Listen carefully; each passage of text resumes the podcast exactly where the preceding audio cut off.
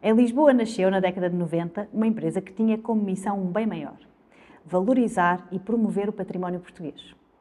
Da capital para o mundo, ou melhor, para museus, associações, igrejas e muitos outros palcos, são milhares as peças conservadas, restauradas e replicadas pela Archeofacto. E se a empresa lisboeta se diferencia no mercado nacional pelo valor incalculável que acrescenta ao nosso património, é também porque o homem que a conduz e que hoje recebe no Pode Entrar é um visionário apaixonado. Já foi jornalista, trabalhou em empresas multinacionais na área do marketing e hoje ainda é consultor de comunicação. A par do mundo profissional, o convidado não deixa a academia de lado. É docente na Fundação Ricardo Espírito Santo e é doutorando em Estudos Urbanos pelo Instituto Universitário de Lisboa. Tenho comigo o Pedro Pedroso. Bem-vindo.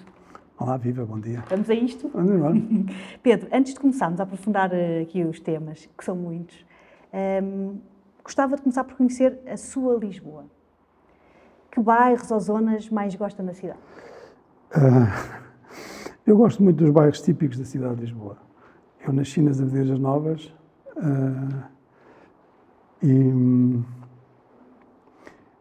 e, tenho uma grande admiração pelos bairros, por Alfama, pelo bairro Alto, uh, sobretudo o bairro Alto na década de 80, para mim teve muita importância na, no crescimento da animação cultural em Lisboa e animação noturna, sobretudo. E Lisboa é uma cidade é uma cidade fascinante uh, porque tem foi a partir de Lisboa que que muitos muitos portugueses partiram para outras partes do mundo e, e plantaram sementes portuguesas em vários sítios. Uhum. E eu não tenho nenhuma eu não tenho nenhuma nenhum pendor nacionalista, mas gosto de gosto de pensar que sou português e que nasci em Lisboa e porque e que tenho uma obrigação das coisas que faço são sempre a pensar nos outros e a pensar sobretudo no meu país, que, afinal de contas, o meu país foi um país que me. Que, eu estudei por conta do país, Sim, fiz, fui apoiado fui apoiado pelo meu país sempre. Uh, não paguei nada pelos meus estudos, portanto, agora a parte do doutoramento já não, mas, uh, mas de facto tenho um agradecimento ao país por isso e, e acho que o país precisa de acreditar fundamentalmente em si próprio o país tem potencialidades para fazer muita coisa. E um dos temas importantes é o património, que vamos falar hoje, não é? É, exatamente. O património é fundamental, não é? Eh, eu acho que isso é um tema, é um tema que eu, que eu discuto muitas vezes, é como é que o país dá a volta, não é? Como é que o país se, sai do, como está, não é? Nós estamos há décadas com crescimentos económicos muito baixos e, e, e onde não se vê assim um país a caminhar para um sítio com uma visão de futuro, isso não se vê. E, e, e eu acho que não, nunca será pela economia, será sempre pela cultura. Pois. Enquanto nós não percebermos isso, tem que sempre ser a cultura e a ciência que vão ajudar o país a desenvolver-se. Nesse sentido, uh, Lisboa é uma cidade com muito património, seja ele, uh, e, como, e citando, uh, citando Pedro em movimento, proximidade, difuso, vernacular, imaterial, portanto temos um diverso património. Os lisboetas conhecem o património e sabem cuidar dele? Não, isso é, isso, isso é, um tema, isso é um tema mais, mais vasto. O, o, património cultural e a cultura, de uma forma geral, uh, há aspectos culturais que toda a gente conhece. É? Toda a gente conhece, por exemplo, a Madonna, toda a gente conhece uh, a Namora, que são dois, a dar dois exemplos, duas cantoras que são conhecidas. A Namora é muito conhecida em Portugal, toda a gente a conhece. É património cultural, no sentido em que promove a cultura portuguesa. Mas não é, dessa, não é essa a cultura, essa cultura, eu chamaria essa cultura cultura de massas. O que se passa é que a cultura menos, menos conhecida, estou a falar de, podemos falar do património cultural, mas podemos falar também da, da, da dança contemporânea.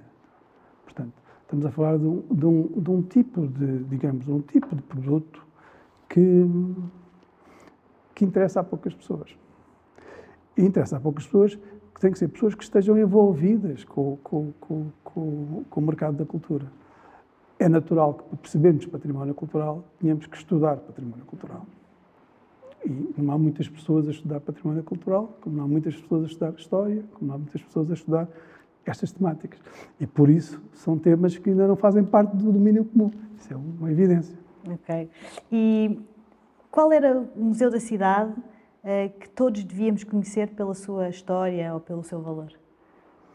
Bom, se pensarmos na cidade, eu acho que eu acho que eu acho que o Museu de Lisboa, o Museu de Lisboa tem feito um trabalho interessante do ponto de vista da divulgação da, da, da cidade de Lisboa. Tem vários polos, eu não me lembro de todos, mas tem vários polos e tem feito um trabalho, um trabalho de divulgação interessante, inclusivamente também ao nível da, da promoção das chamadas artes performativas em espaços, em espaços museológicos, uhum. designadamente, no, por exemplo, no Teatro Romano, que está a servir de palco para, por exemplo, para a realização de, de, várias peças de teatro, que estão a ter muito sucesso.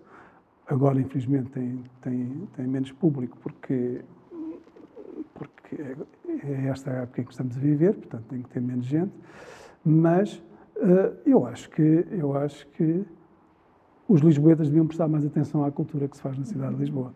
E não só apenas, eu, eu, eu, há os espetáculos musicais, que também têm muito impacto em Lisboa, em Lisboa uh, que eu chamaria, que eu chamaria a cultura, a cultura que se consome no Sim. momento, não é?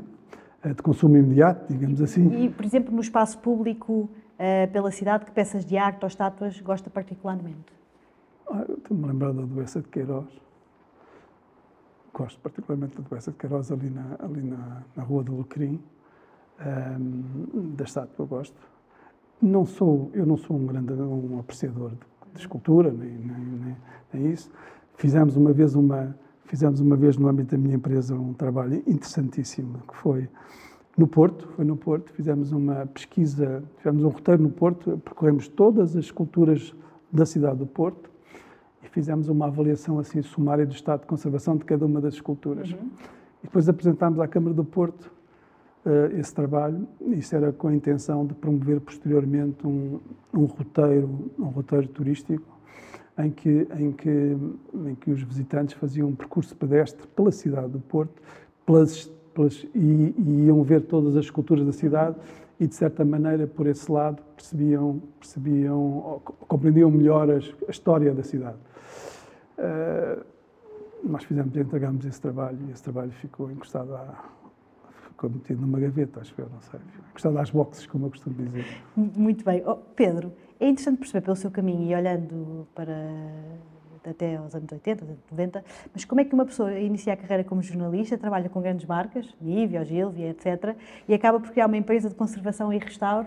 Eu tirei o curso de Economia, depois fui, fui, fui fiz estudos de opinião, andei a fazer entrevistas pelo país, depois fui, fui trabalhar para uma, para, uma, para, uma, para uma revista de economia, que se chamava Revista Negócios.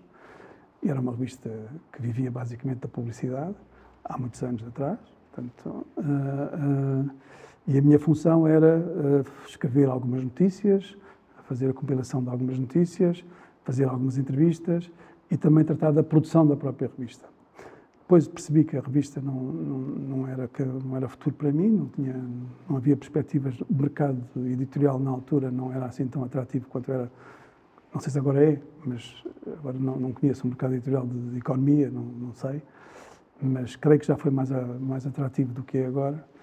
E depois fui para, para a Nívia, para o marketing, uh, depois aí tive uns quatro anos para aí, depois fui para a Duracell, no marketing, e depois desafiaram-me para a publicidade, e depois estive envolvido com a criação dos, da banca privada em Portugal, designadamente com o BCP, uhum. uh, fiz, fiz, acompanhei o lançamento da, da, banca de retalho Nova Rede, que entretanto apareceu. Uh, depois, também, depois também trabalhei com, com marcas como a IBM, como a Levis, como, como a Olivetti na altura, portanto apanhei esse lado todo. E o trabalho na publicidade é um trabalho difícil, é um trabalho que é um trabalho de 100 horas, com serões frequentes. E quando nós somos novos, isso tem alguma, tem alguma, nós fazemos isso e gostamos de fazer. Uh, mas uh, aos 40 anos uh, montei uma empresa de uma empresa de consultoria de comunicação. Comecei a dar pareceres, a ajudar algumas empresas, organizações. E talvez o cliente que mais me que mais me intrigou que eu tive na altura foi o sindicato dos pilotos de linha aérea, uhum. que na altura era um sindicato muito poderoso e que tinha conseguia, fazia greves e conseguia ter as televisões todas, diziam de manhã, pá, vamos uma conferência de imprensa, e à tarde estavam lá as televisões todas em frente. E depois, nesse meu período, eh, alguém apareceu ao pé de mim, os amigos apareceram ao pé de mim, uh, com uma ideia de fazer um ateliê de joias, uh, fazer joias inspiradas em património arqueológico. E eu achei a ideia fantástica. Logo. Ah, isso é giro. Então, como é que é? Como é que vamos fazer isso? Ah, muito bem e tal. Quem é está aqui? Montámos a empresa com essa ideia, mas depois percebi rapidamente que as pessoas que viam, que gravitavam em torno, em torno de nós na altura, de fazer joias percebiam pouco, ou estavam a dar os primeiros passos. Mas estavam pessoas que também estavam a dar os primeiros passos na área da conservação e estado do património. E eu pensei assim, oh, isto é capaz de ser interessante. Porque não se esqueça, porque eu vinha de, uma, eu vinha de um mundo de marcas, em que as marcas se diferenciavam, todo, uma marca diferencia-se porque tem uma, uma característica única que a uhum. diferencia das, da concorrência. Exatamente. E eu, como tiveste sempre essa ideia de como é que eu posso ajudar o meu país, não é? como é que eu posso ajudar os outros, digamos assim, uh, pensei assim, bom, se calhar Portugal, a única coisa que tem de jeito é a sua cultura, eu, pode ser o património, mas eu conhecia pouco de património, sabia, sabia. E foi estudar também. E fui estudar, fui, e voltei, voltei para, para, a academia, ah, porque fui estudar a academia. O que é que eu fui fazer para a academia? Fui, fui estudar marketing, que eu tinha, tinha uma experiência de marketing grande, mas fui estudar o marketing à séria, não é? Eu tinha basicamente a formação de marketing na prática e a formação internacional que as empresas internacionais dão aos, aos seus quadros superiores, que eu beneficiei disso, não é? Formações em vários países e tudo isso, portanto tinha uma tinha uma experiência muito grande, e não só uma experiência teórica, mas também uma experiência prática, porque estava, estava a trabalhar com as marcas, etc. E, e, e de maneira que uh, pensei assim, bom, isto se calhar pode ser interessante porque a única coisa que Portugal tem de diferente dos outros países é a sua cultura, não tem mais nada.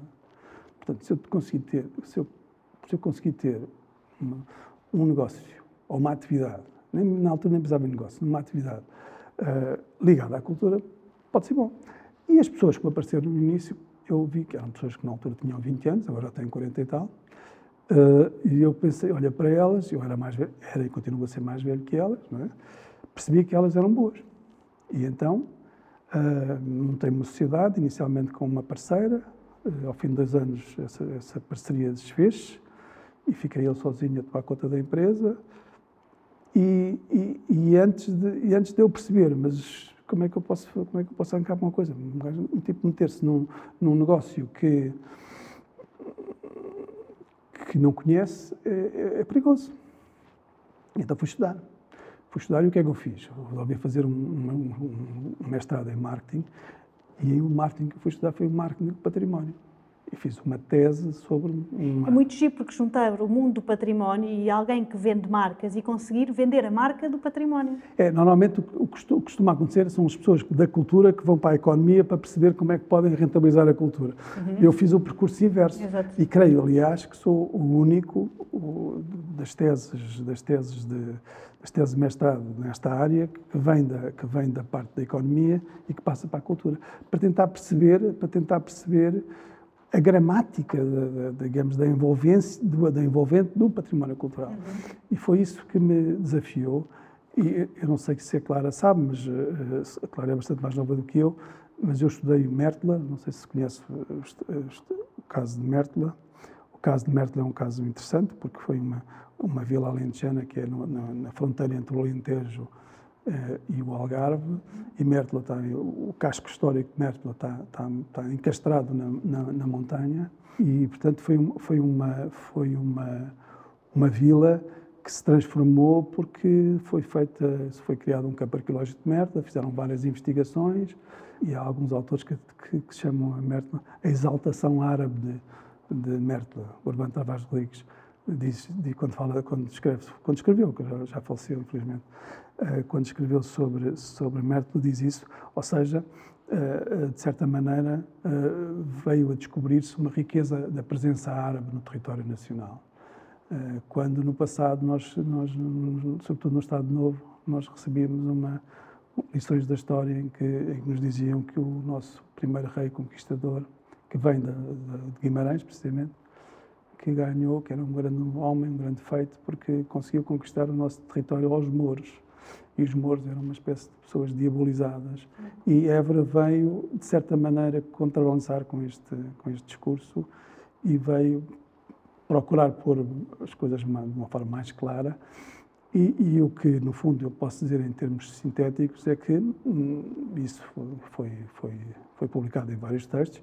O que aconteceu foi que as populações, tanto as cristãs quanto as árabes, se deram bastante bem.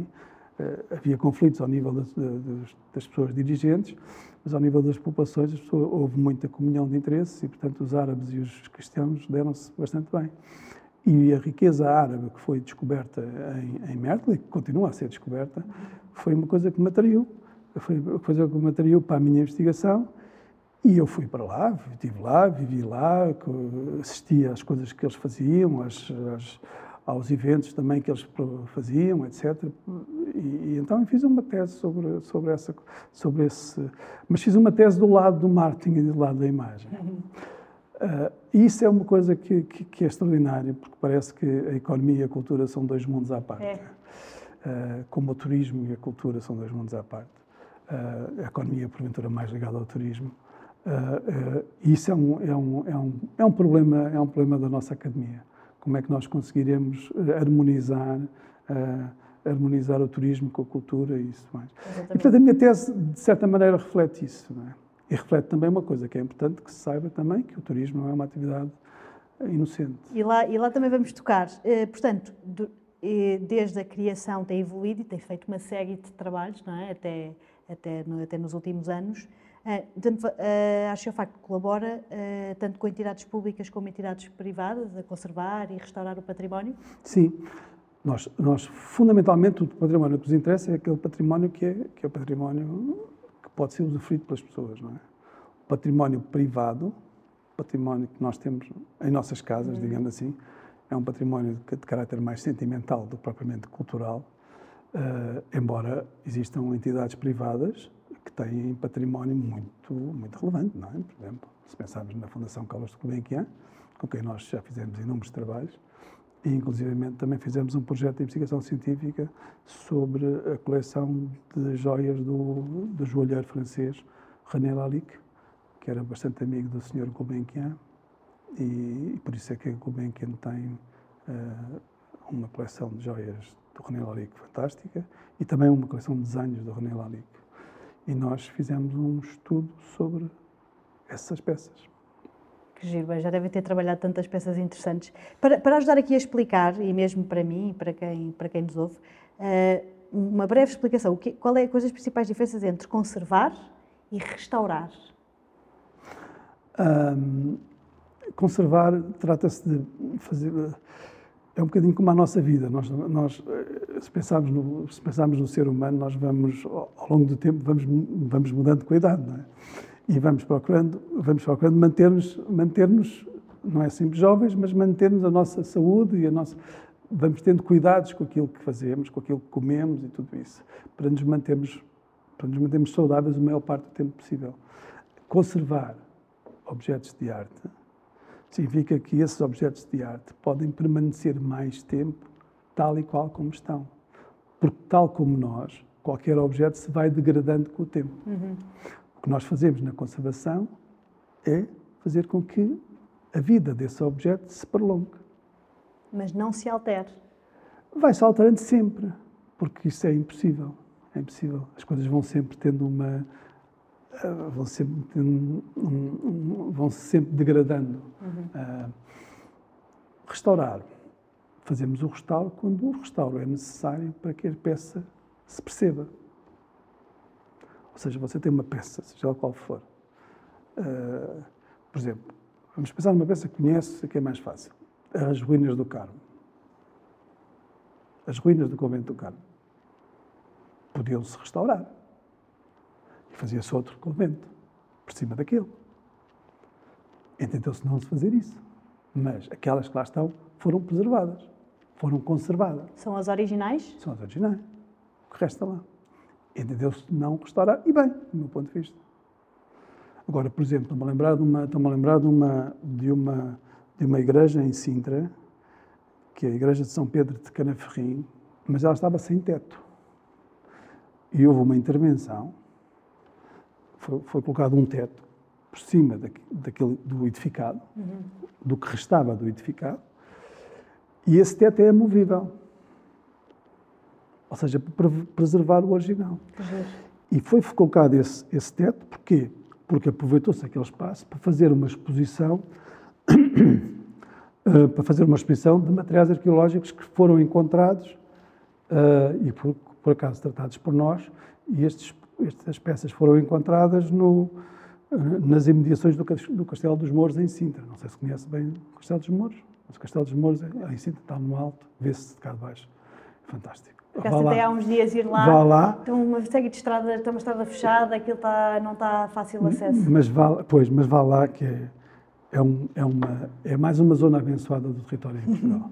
ou seja, como, se eu lhe perguntasse, seja, tendo em conta o vosso serviço core alicerçado na, na investigação e todo este trabalho, uh, de que forma é que têm contribuído para a valorização do património português e do património lisboeta? Olha, a nossa, a nossa perspectiva é sempre um bocadinho esta. Uh, normalmente as empresas, quando prestam serviços, prestam serviços para clientes, não é? Há um cliente que pede o serviço, nós prestamos o serviço, o cliente paga o serviço e a relação esgota-se ali. Uhum. A relação entre o cliente e o fornecedor, digamos assim. No nosso caso não é bem assim. Porquê? Porque há uma entidade diferente que é o património cultural, que tem o um valor para a, para, para a cidade, no caso, e para a comunidade em particular. Ou seja, se nós tivermos o património bem cuidado, naturalmente que a comunidade aprecia isso. Uhum. E esses fatores de, de, de, valorização do património também são fatores de agregação da comunidade. A comunidade junta-se em torno do património. A, a comunidade aproxima-se do património. Nós agora estamos, nós agora estamos, a, estamos envolvidos na, na, na, criação de um museu. Na criação não, mas temos colaborado muito com, com, com, com, com no município de Santiago do Cacém, que é que é um município num território de baixa densidade, no Alentejo, e eles vão fazer, uma, vão fazer um, um museu de arqueologia numa localidade que se chama Alvalade. Uhum. Vai ser uma espécie de museu do território, explicar como é que era aquele território, e aquele território, há milhões de anos atrás, estava debaixo d'água. Uh, e, e eu perguntei assim, mas mas perguntei às, pessoas da Câmara, uh, mas o que é que se passa aqui? Porquê, porquê é que eles gostam do Museu de, de, Arqueologia, de coisas antigas? Eu pensei que eles gostassem mais de coisas mais, mais recentes, património mais recente, património etnográfico, tipo, uh, tipo alfaias agrícolas e esse tipo de, de, peças, alfaias religiosas, eventualmente, etc. Não, não, não, não. Estão, estão todos, está tudo, está tudo, está tudo à espera uma excitação enorme para o, para o Museu de, Arqueologia. Ou seja, os museus e o património têm este. Bem sei que estou a falar num, num território de baixa densidade, mas o que acontece é que tanto o património, o património cultural tem um poder de atração e de união extraordinário entre as pessoas. Não há outra coisa que una tão, tanto como as pessoas. As pessoas uh, há uma, há uma... Na identificação à cultura, não é? Exatamente. As pessoas procuram significados. As pessoas querem saber.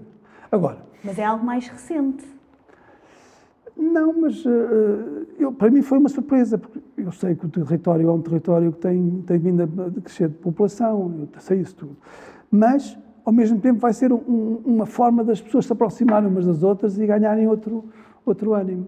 Sim. Que não ganhariam com mais um restaurante ou com mais uma, ou mais um... Mas é interessante, ou seja, exemplos na prática daquilo que, daquilo que estuda e daquilo que sabe, não é? E em relação a esta herança cultural, através do património, o valor que nós atribuímos ao património relaciona-se da forma como a nossa história nos é contada? Eu não sei bem o que é que se quer dizer, não, como é que a história é contada. Uh, a história, o, o, problema, o problema hoje em dia é que as informações que nós recebemos são de, de, de, de, muito, de muita proveniência há uma, há, nós recebemos muitas informações. Eu achei particularmente interessante, por exemplo, o caso do Marquês de Pombal, que li num dos seus estudos. Pois, isso, isso leva-me para outro campo. Eu, eu, eu, eu, eu estava, estava a pensar, ainda antes de chegar ao Marquês de Pombal, mas vou, vou chegar, mas deixe-me falar num outro tema que também, que é um tema mais atual uh, e que tem a ver também, que é um tema que é estudado no campo da filosofia contemporânea, que é esta dicotomia entre a escrita e a imagem. Ou seja, aquilo que, aquilo que se escreve e aquilo que se vê nas imagens. É? Uhum. É? Como é que isso se pode manipular? Tanto a escrita quanto a imagem. Portanto, o que nós vamos sabendo hoje são são sucessivas traduções de coisas que aconteceram no passado. Portanto, são sucessivas leituras e interpretações que, que, que, se, que se viram no passado. Um, nós, em relação ao património, temos, temos uma perspectiva um bocadinho dual, dual, ou seja, o património tem um valor material e um valor imaterial. Porventura, nós aqui no mundo ocidental, depois da, da Segunda Guerra Mundial, estamos a dar muito valor ao, ao material. E já vou a Marquês de Pombal por causa do valor material. Outras, outras, outras latitudes no nosso mundo dão mais valor ao imaterial. E há quem diga mesmo, não tem justificação alguma nós, nós valorizarmos o património imaterial sem que o imaterial lhe, lhe dê suporte. E nesse sentido posso saltar para o Marquês de Pombal. E o que é que se passa com o Marquês de Pombal? Marquês de Pombal foi o homem da reconstrução da cidade de Lisboa após aquele terrível terremoto. Mas também foi um fascínio, foi um ditador, foi uma pessoa que matou pessoas, que foi, que fez, foi uma pessoa tremendamente uh, injusta e tirânica para, para a população de Lisboa. Mas essa história não é contada. Mas essa história não é contada. Não, é contada, só que não tem divulgação. Exato, pelo menos eu não a sabia. Não, é contada, mas não tem divulgação, que é uma coisa diferente. Ok. Uh, Sabe-se isto, eu não inventei isto, não é? Eu estou a dizer isto não foi não é da minha, não é, eu não inventei que o, que, que o Marquês de Pombal foi, um, foi, foi tirano. E assim que o Dom José saiu do, saiu do trono, ele foi logo preso, uhum. ou foi logo julgado e condenado, etc. Portanto, todavia, ele foi glorificado no momento da história de Portugal, porque já se, já se queria fazer uma escultura, uma escultura do, do Marquês de Pombal no tempo da República. E a escultura foi erigida uh, já no período do Estado Novo, eu creio que em 34, uhum. 1934. Mas que podia-se fazer uma escultura de maneira diferente? Não. Quiseram fazer uma escultura no alto, como domina a cidade, poder absoluto, e ao lado um leão, que é o rei da selva quem manda em tudo. Portanto, é esta, é esta perspectiva, e isto glorifica-se. Isto glorifica-se. E, portanto, nós temos sempre este problema desta, como, como, é que é a nossa relação com a nossa história, com a nossa cultura, e isso é que está aí, aí é que é, é, é, esse aí é que é intrincado. Sim. Nós percebemos todos estes, todas estas ligações. E é muito interessante do ponto de vista do ponto de vista Ou seja, por um lado, gostamos de nos identificar uh, com estes temas culturais, não é, com a nossa cultura, mas ao mesmo tempo, uh, se calhar temos, também temos dificuldade em questionar a nossa identidade ou ir procurar mais sobre isso. É, por exemplo, uma vez que, este, que este, este, este nossa conversa tem muito a ver com Lisboa, é interessante o Marquês de Pombal, porque o que é que acontece com o Marquês de Pombal? O Marquês de Pombal está ali porque ele é dado como sendo o construtor de Lisboa. Uhum, exatamente. Curiosamente, curiosamente, avô de escultor português, que se chama José de Guimarães. Ele é, ele, o nome dele não é Guimarães, mas como ele é de Guimarães, adotou, adotou o nome José Guimarães, que fez uma escultura também, em honra aos construtores da cidade, que está em Marvila, que é, que é aquela branca. Que, é aquela, que é aquela figura quase fantasmagórica, Sim. cultural, tem uma escada e tal. Uh, e, é uma, e, e, se for lá ver nas, na, na, nas, nas escadas, está lá escrito uma homenagem aos construtores de Lisboa. Mas essa escultura foi arredada para Marvila, lá para baixo, para um sítio onde não havia nada. Agora já estão a começar a ver. Mas foi. Ah, já existia antes e foi mudada para lá. Foi, não, não, foi colocada lá. Assim, num sítio assim, como se fosse um baldio. Aquilo foi que um agora baldio. já não é baldio. Agora já não é baldio. Agora já estão, estão, a, estão, estão a ter um cuidado, e ainda bem, ainda bem, ainda bem. Mas isto nota uma, uma, uma isto, isto significa alguma coisa, não é? E significa o quê? Significa como o poder determina. E a forma como contamos a história que efetivamente. É uma história de poder sempre. E o património cultural tem a ver com o poder. Sim, exatamente. E, e andando aqui para a frente na história, ou seja, com o Estado Novo, eh, e citando também o, Pedro, eh, critérios de natureza estética e artística que imperavam em anos anteriores deram lugar à política de defesa e propaganda do património artístico e arqueológico, como instrumento central de afirmação e representação do novo regime. Ou seja, que impacto teve isto no património português? Teve imenso, teve imenso, porque os regimes ditatoriais têm um poder enorme. Uh, não é por acaso nós temos uma herança do Império Romano como a temos. É? Hum. E o, o Império Romano era um regime imperial, não era democrata. Uh, os regimes ditatoriais têm essa, encontram na arquitetura, sobretudo, uma forma de fazerem perpetuar a sua mensagem. Não se esqueça que no Estado Novo era, o, o lema era a política da alma e do espírito, não é? Era preciso, era preciso que os portugueses se convencessem que Portugal era grande e que fazia as coisas grandes e era uma coisa que as pessoas deviam admirar e adorar e etc. Era o nacionalismo uh, e, e, a agenda da arquitetura dos regimes, dos regimes ditatoriais. Por exemplo, o regime nazi também queria fazer de Nuremberg assim uma coisa como, como o Coliseu Romano criar uma, digamos, também tinha uma agenda da arquitetura para perpetuar a mensagem do, no regime nazi. Que impactos em Lisboa, que mudanças é que vemos com essa, com essa atuação? Eu tenho acompanhado pouco essa, essa, essa, essa vejo, vejo com alguma, hum, quer dizer, nem sei bem o que lhe diga. Eu não, não gosto nada das Amoreiras, por exemplo, estou, estou a olhar para as Amoreiras e não gosto nada daquilo nem gosto daquela, daquela construção que lá está. Normalmente ou se adora ou se detesta. Não gosto. Mas depois também os edifícios que foram colocados ao lado, também não gosto nada. Não gosto nada da arquitetura da Expo, de uma forma geral. Não gosto nada daqueles edifícios. Parece, parece uma, um, um catálogo de trabalhos de arquitetos uh, que não se ligam entre si. E temos ali na Expo, na Expo, na zona do Parque das Nações, temos ali uma cidade sem alma que eu posso dizer. Eh, eu gosto da alma dos bairros, dos bairros, dos bairros pequenos, onde as pessoas conhecem, gosto das tascas, gosto dessa, dessa cultura. Mas já há histórico, já há tempo de construção de bairro. Sim, mas, mas aquele bairro da Expo não vai ter essa alma, jamais terá. Porque os edifícios não se interligam uns com os outros. Eh, em termos, eh, aquilo, é, aquilo é, parece, um, parece um catálogo de trabalhos de arquitetos. Sim com o devido respeito, eu gosto muito dos arquitetos, não, claro, gosto, claro. gosto muito imenso, imenso trabalhar com eles, mas aquilo não é, não é, não tem, não tem a ver com a alma da cidade. Se nós queremos, queremos fazer alguma coisa em, em Lisboa, temos que ir para, para, a zona histórica, como se quisermos fazer alguma coisa em Guimarães, como se quisermos fazer alguma coisa no Porto, temos que ir para a zona histórica, porque é onde está a alma da cidade. Também achei interessante a sua, a sua menção à, à Casa dos Bicos, em Lisboa.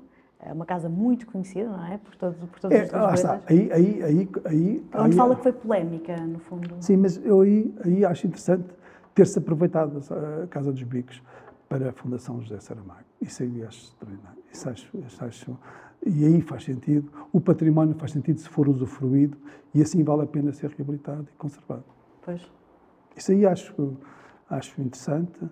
conheço o trabalho que de algumas pessoas estiveram envolvidas nisso e, e, e acho que é um, é, uma, é um edifício marcante. Uh, bem sei que não é, não é originário português, aquilo foi picado de um, um arquiteto qualquer italiano, que foi, eu creio que aquilo terá nascido em, em século XVI, parece. Depois foi abaixo, foi abaixo com o terremoto, depois foi reconstruído posteriormente. Um, e depois no século XIX creio que teve várias, várias, várias intervenções, etc. Mas o que lá está, está lá bem e, e acho que, que interessante que alguém dedique ao Zé Saramago uma fundação, Sim, porque era um homem com uma imaginação prodigiosa e é, um, e é aquilo que eu acho que mais falta faz ao país é, é termos pessoas com imaginação e criatividade. Há, há 30 anos no mercado e acompanhou, acompanhou a evolução do turismo, como é que, como é que sente esta evolução e a influência na valorização do património? Eu não tenho muitas ilusões sobre, sobre isso. Uh, eu acho que o, o, turismo, o turismo agora está nesta, neste banho-maria, mas uh, quando estava a plenos poderes, é, um, é, é, é, talvez a maior indústria mundial que existe. Um, tem um impacto no ambiente brutal e tem um impacto no, no, no património brutal há, sítios, há sítios arqueológicos e outros que foram completamente devastados pelo, pelo turismo.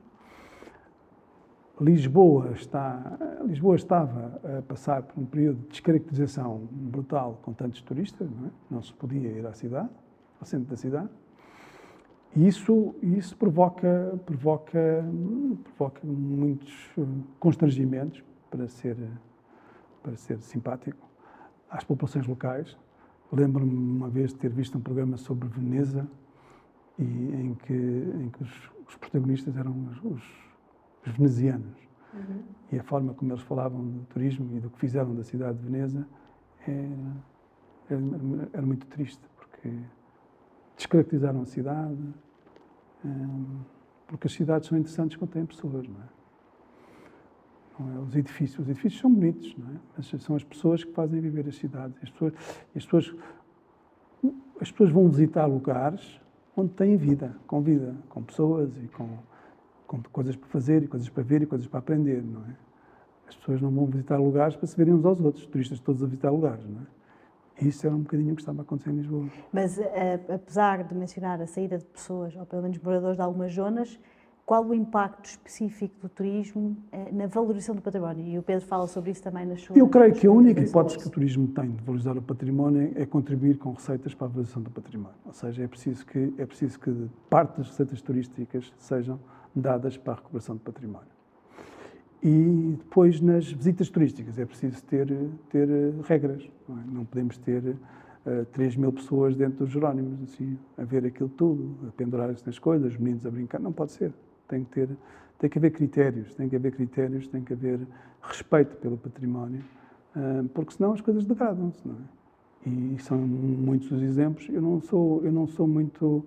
Uh, turismo é muito bom para os restaurantes e tudo mais, é fantástico, para os hotéis é fantástico tudo mais mas também as pessoas vêm a Lisboa, porque, porque Lisboa, Lisboa e Porto, e vêm a Portugal. Portugal, de repente, passou a ser um país conhecido por várias iniciativas que e que teve em, em pronto, algumas de natureza desportiva, outras de natureza cultural, enfim.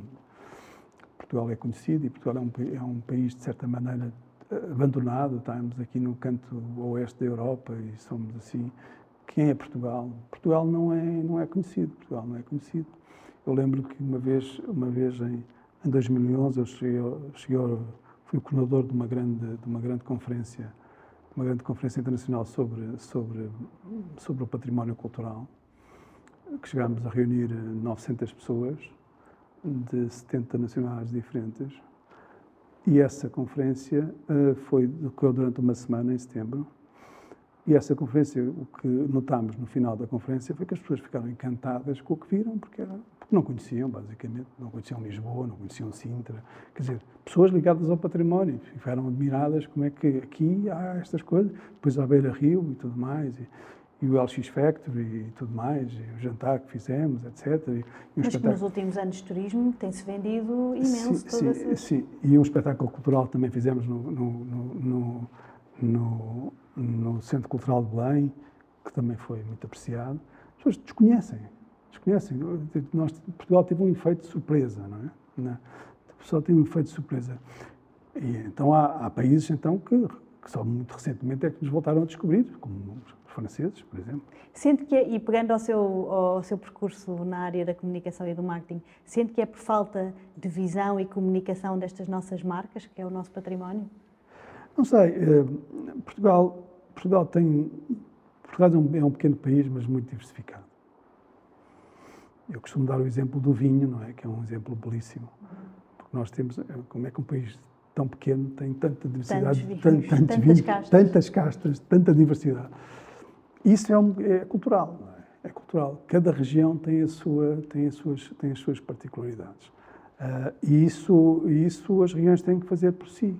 As cidades têm que fazer por si. Lisboa está a ser, é, eu creio que em certa medida, como Paris é, já se pode dizer que Paris é maior que a França, Lisboa já é maior que Portugal, Londres já é maior que Inglaterra, ou seja, são chamadas cidades. Lisboa ainda não é, Lisboa ainda não é, mas por exemplo Paris já é, Tóquio já é, Nova Iorque já é, são cidades chamadas cidades globais, cidades, cidades que agregam já uma, uma aura à sua, em seu redor que, que, extravasa o país de origem. É? Esta é uma boa fase para nós repensarmos a nossa visão de cidade e de país e, e, e virarmos para dentro, para os portugueses? Não sei, eu, eu, eu, o que eu acho, o que eu acho, essa ideia de virar para dentro é interessante se pensarmos no território.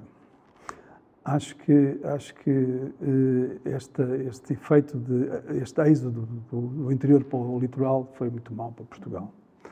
Se nós formos capazes de voltar ao interior, ou seja, de voltarmos a ocupar o território e conseguirmos tirar a riqueza do território, isso, isso teríamos muito a ganhar. É isso que nos faz falta. Temos que olhar para dentro, sim. Sim. Para dentro é- do nosso ri- território. E além de olhar para dentro, como é que nós conseguimos trazer um público culto, um público com formação, um público que valoriza a cultura? Eu tenho, para mim, tenho sempre presente que o mercado da cultura é um mercado, não é um mercado de massas. Nunca será. Nunca será. É um mercado de pessoas que têm que ter elas próprias formação, têm que ter interesse e têm que estar envolvidas na cultura. Porque, eh, porque não, se, não se vai. Nós podemos ir ver um espetáculo bailado, podemos ir ver um concerto musical, podemos perceber ou não o que é que se passou lá. Mas é melhor que percebamos, porque, e para perceber é preciso conhecer, é preciso estarmos envolvidos. E, esse, e o envolvimento das pessoas na cultura é muito, é muito. Mas não é só baixo em, em Portugal. Não é só baixo em Portugal. É, um- é uma questão de mercado. Por isso é que as instituições culturais têm que pensar, têm que pensar como é que se podem promover, como é que podem fidelizar públicos co- para serem mais atrativas. Por exemplo, o que se passou em Lisboa com o turismo é interessante, porque às tantas nós verif- verificámos uma coisa extraordinária, ou seja, tínhamos tantas pessoas em Lisboa, mas não tínhamos a coordenação das políticas dos vários museus que existem na cidade de Lisboa.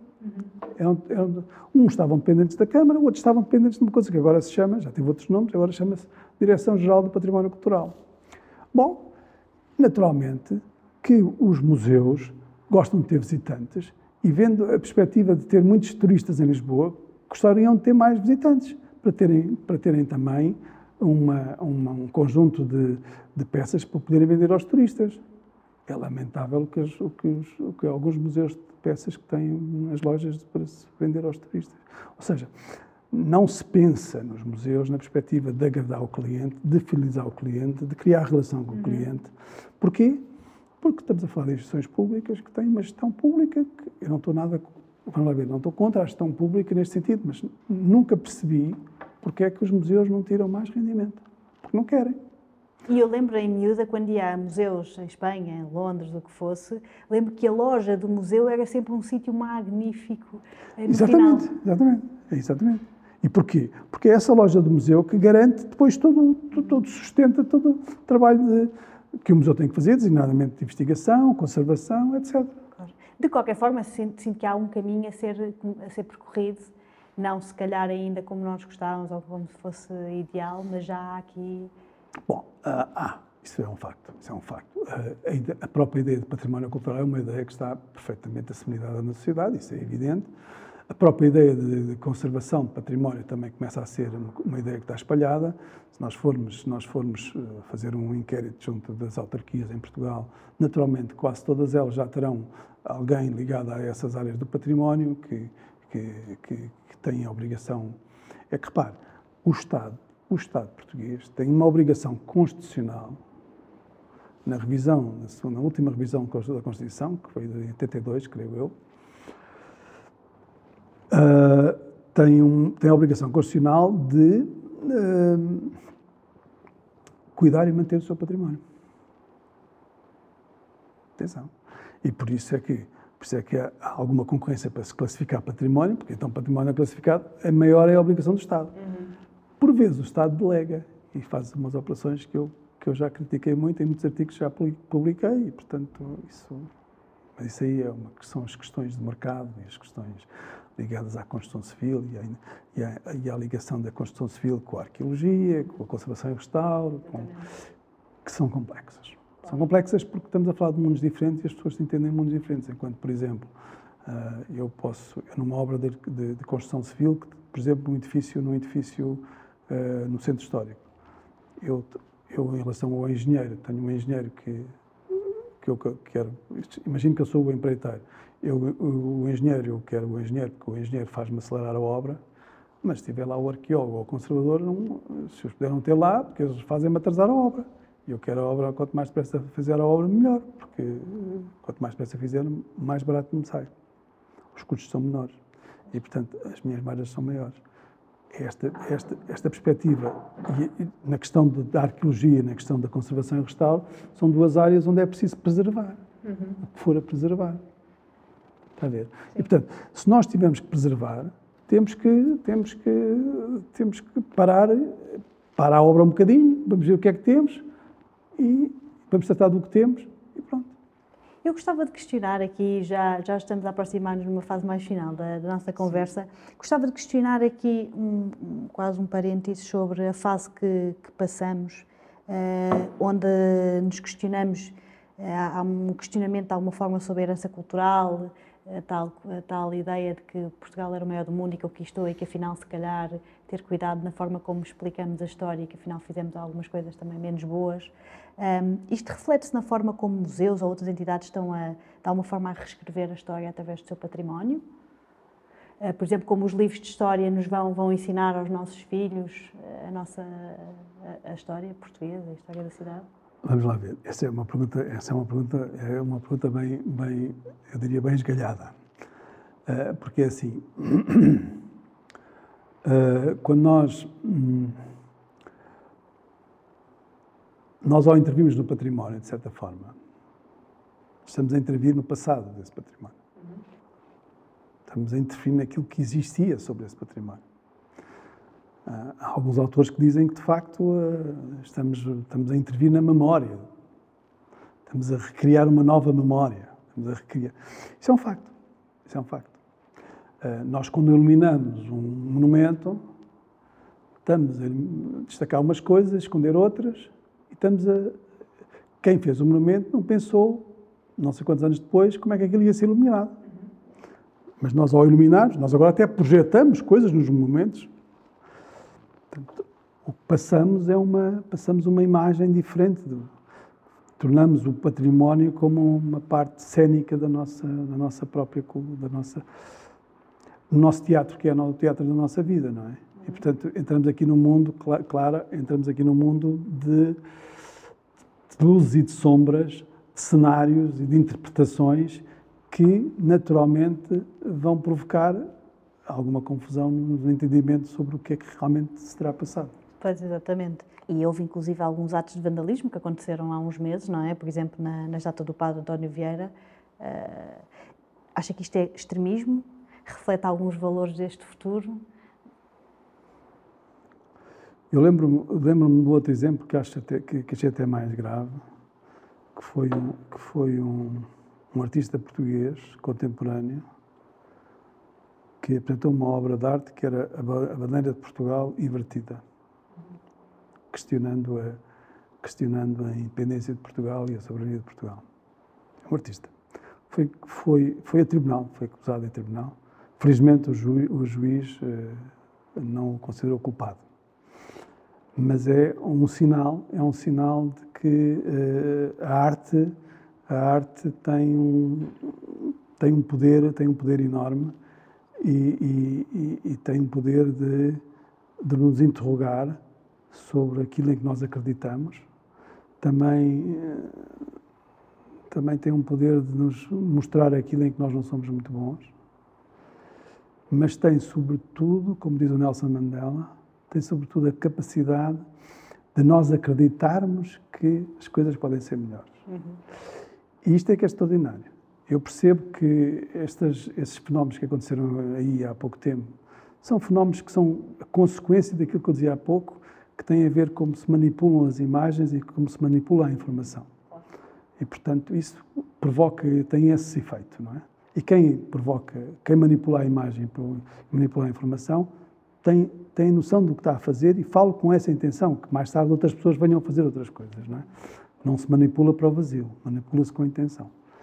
Portanto, e, e o património cultural muitas vezes ajuda, porque é sempre o património, eram aqueles, aquelas torres gigantes que foram abatidas, eram, eram uh, nós ao destruirmos património cultural estamos a, sem querer a destruir também a cultura dos países, etc.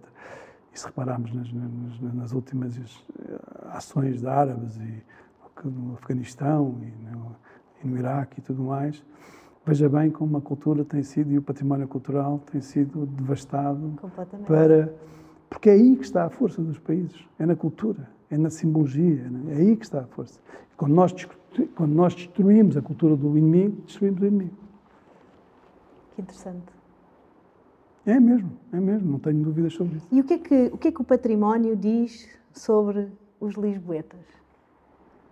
Eu acho que os lisboetas estão, uh, uh, uh, os lisboetas estão, no, estava falando com a, com a minha, com a, com a Lídia Fernandes do Teatro Romano, e ela dizia-me isso precisamente, quer dizer que, por exemplo, o Teatro Romano, que é uma, que é uma estrutura musealizada, com uma, uma, uma história fantástica e uma dimensão colossal, os lisboetas não ligam muito àquilo, são os turistas que ligam àquilo são os turistas. Os lisboetas não vão muito aos museus, por exemplo, infelizmente. Vão as crianças e os turistas. Portanto, os lisboetas estão, de certa maneira, tão, tão, tão ligados à, ao dia a dia, à corrente, e não estão, eventualmente, outras distrações que vêm pela televisão, eh, que têm mais, eh, que têm mais interesse, mas não, não, querem saber, não querem saber disso.